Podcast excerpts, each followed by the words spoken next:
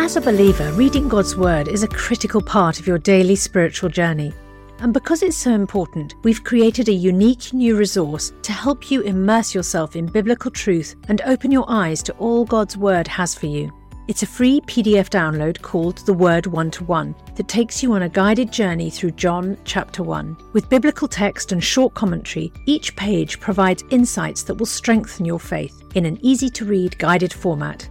There's truly no other resource like this. Download your free PDF copy today at premierinsight.org forward slash resources. That's premierinsight.org forward slash resources.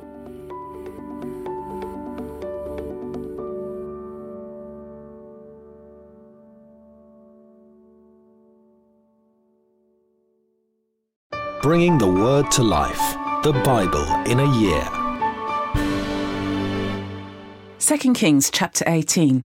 In the third year of Hoshea, son of Elah, king of Israel, Hezekiah, son of Ahaz, king of Judah, began to reign. He was 25 years old when he became king, and he reigned in Jerusalem 29 years. His mother's name was Abijah, daughter of Zechariah. He did what was right in the eyes of the Lord, just as his father David had done.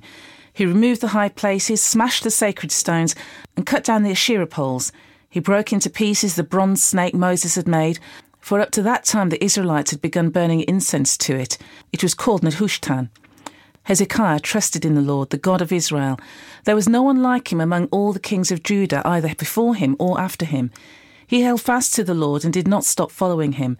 He kept the commands the Lord had given to Moses, and the Lord was with him. He was successful in whatever he undertook. He rebelled against the king of Assyria and did not serve him. From the watchtower to fortified city, he defeated the Philistines as far as the Gaza and its territory. In King Hezekiah's fourth year, which was the seventh year of Hoshea son of Elah, king of Israel, Shalmaneser, king of Assyria, marched against Samaria and laid siege to it. At the end of three years, the Assyrians took it, so Samaria was captured in Hezekiah's sixth year, which was the ninth year of Hoshea, king of Israel.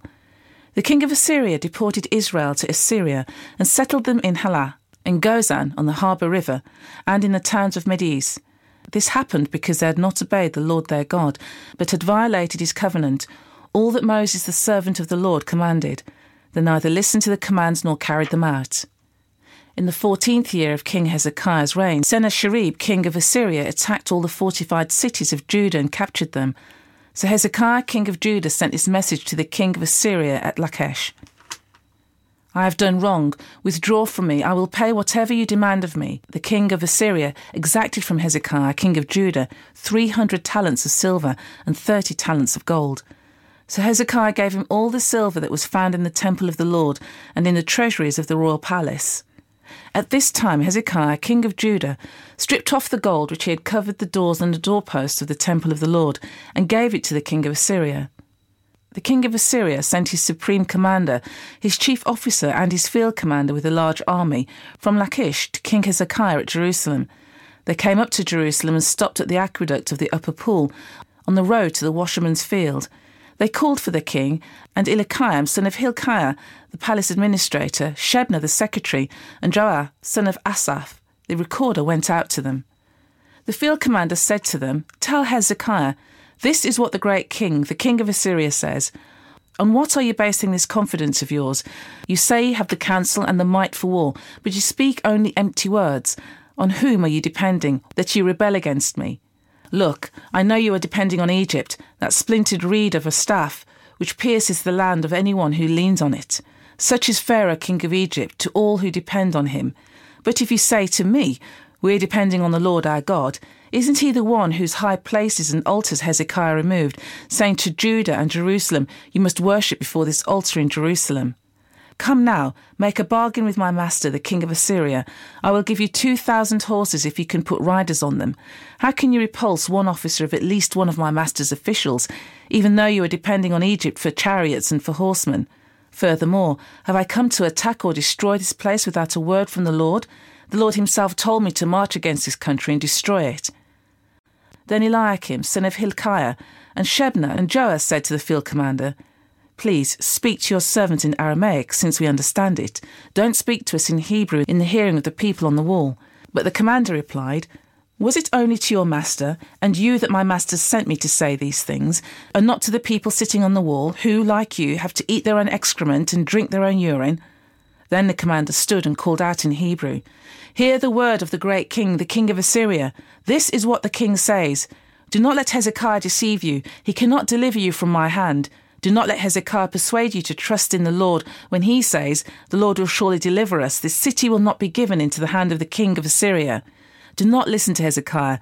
This is what the king of Assyria says Make peace with me and come out to me.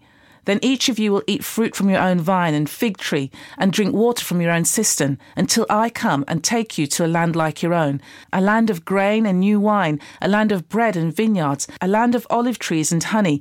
Choose life and not death. Do not listen to Hezekiah, for he is misleading you when he says, The Lord will deliver us. Has the God of any nation ever delivered his land from the hand of the king of Assyria? Were the gods of Hamath and Arpad? Where are the gods of Hamath and Arpad? Where are the gods of Sepharvaim, Hena, and Ivvah? Have they rescued Samaria from my land? Who of all the gods of these countries have been able to deliver? Who of all the gods of these countries has been able to save his land from me? How then can the Lord deliver Jerusalem from my hand? But the people remained silent and said nothing in reply, because the king had commanded, Do not answer him. Then Eliakim, son of Hilkiah, the palace administrator, Shebna the secretary, and Joah son of Asaph the recorder went to Hezekiah with their clothes torn and told him what the field commander had said. Mark chapter 16. When the Sabbath was over, Mary Magdalene, Mary the mother of James, and Salome brought spices so that they might go to anoint Jesus' body. Very early on the first day of the week, just after sunrise, they were on their way to the tomb, and they asked each other, Who will roll the stone away from the entrance of the tomb? But when they looked up, they saw that the stone, which was very large, had been rolled away. As they entered the tomb, they saw a young man dressed in a white robe sitting on the right side, and they were alarmed. Don't be alarmed, he said. You're looking for Jesus, the Nazarene, who was crucified. He has risen. He's not here. See the place where they laid him. But go, tell his disciples and Peter, he is going ahead of you into Galilee. There you'll see him, just as he told you. Trembling and bewildered, the women went out and fled from the tomb. They said nothing to anyone, because they were afraid. When Jesus rose early on the first day of the week, he appeared first to Mary Magdalene, out of whom he had driven seven demons. She went out and told those who had been with him, and who were mourning and weeping. When they heard that Jesus was alive and that she had seen him, they did not believe it.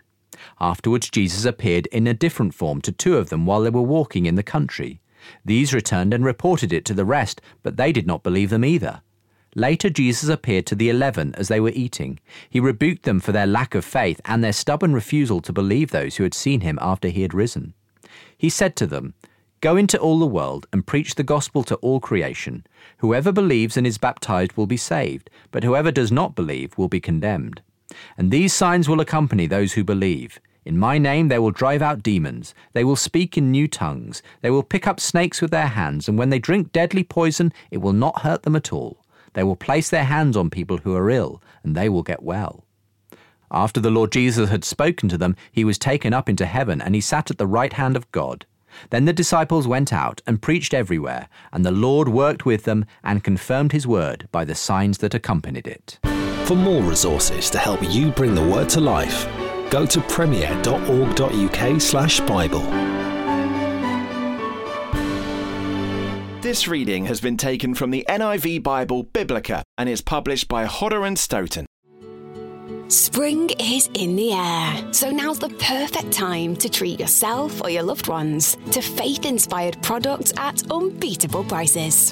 Visit premierchristianmarketplace.co.uk and uncover a fantastic selection of books, cards, home decor, and gifts that will enrich your spiritual life and bring joy to those around you.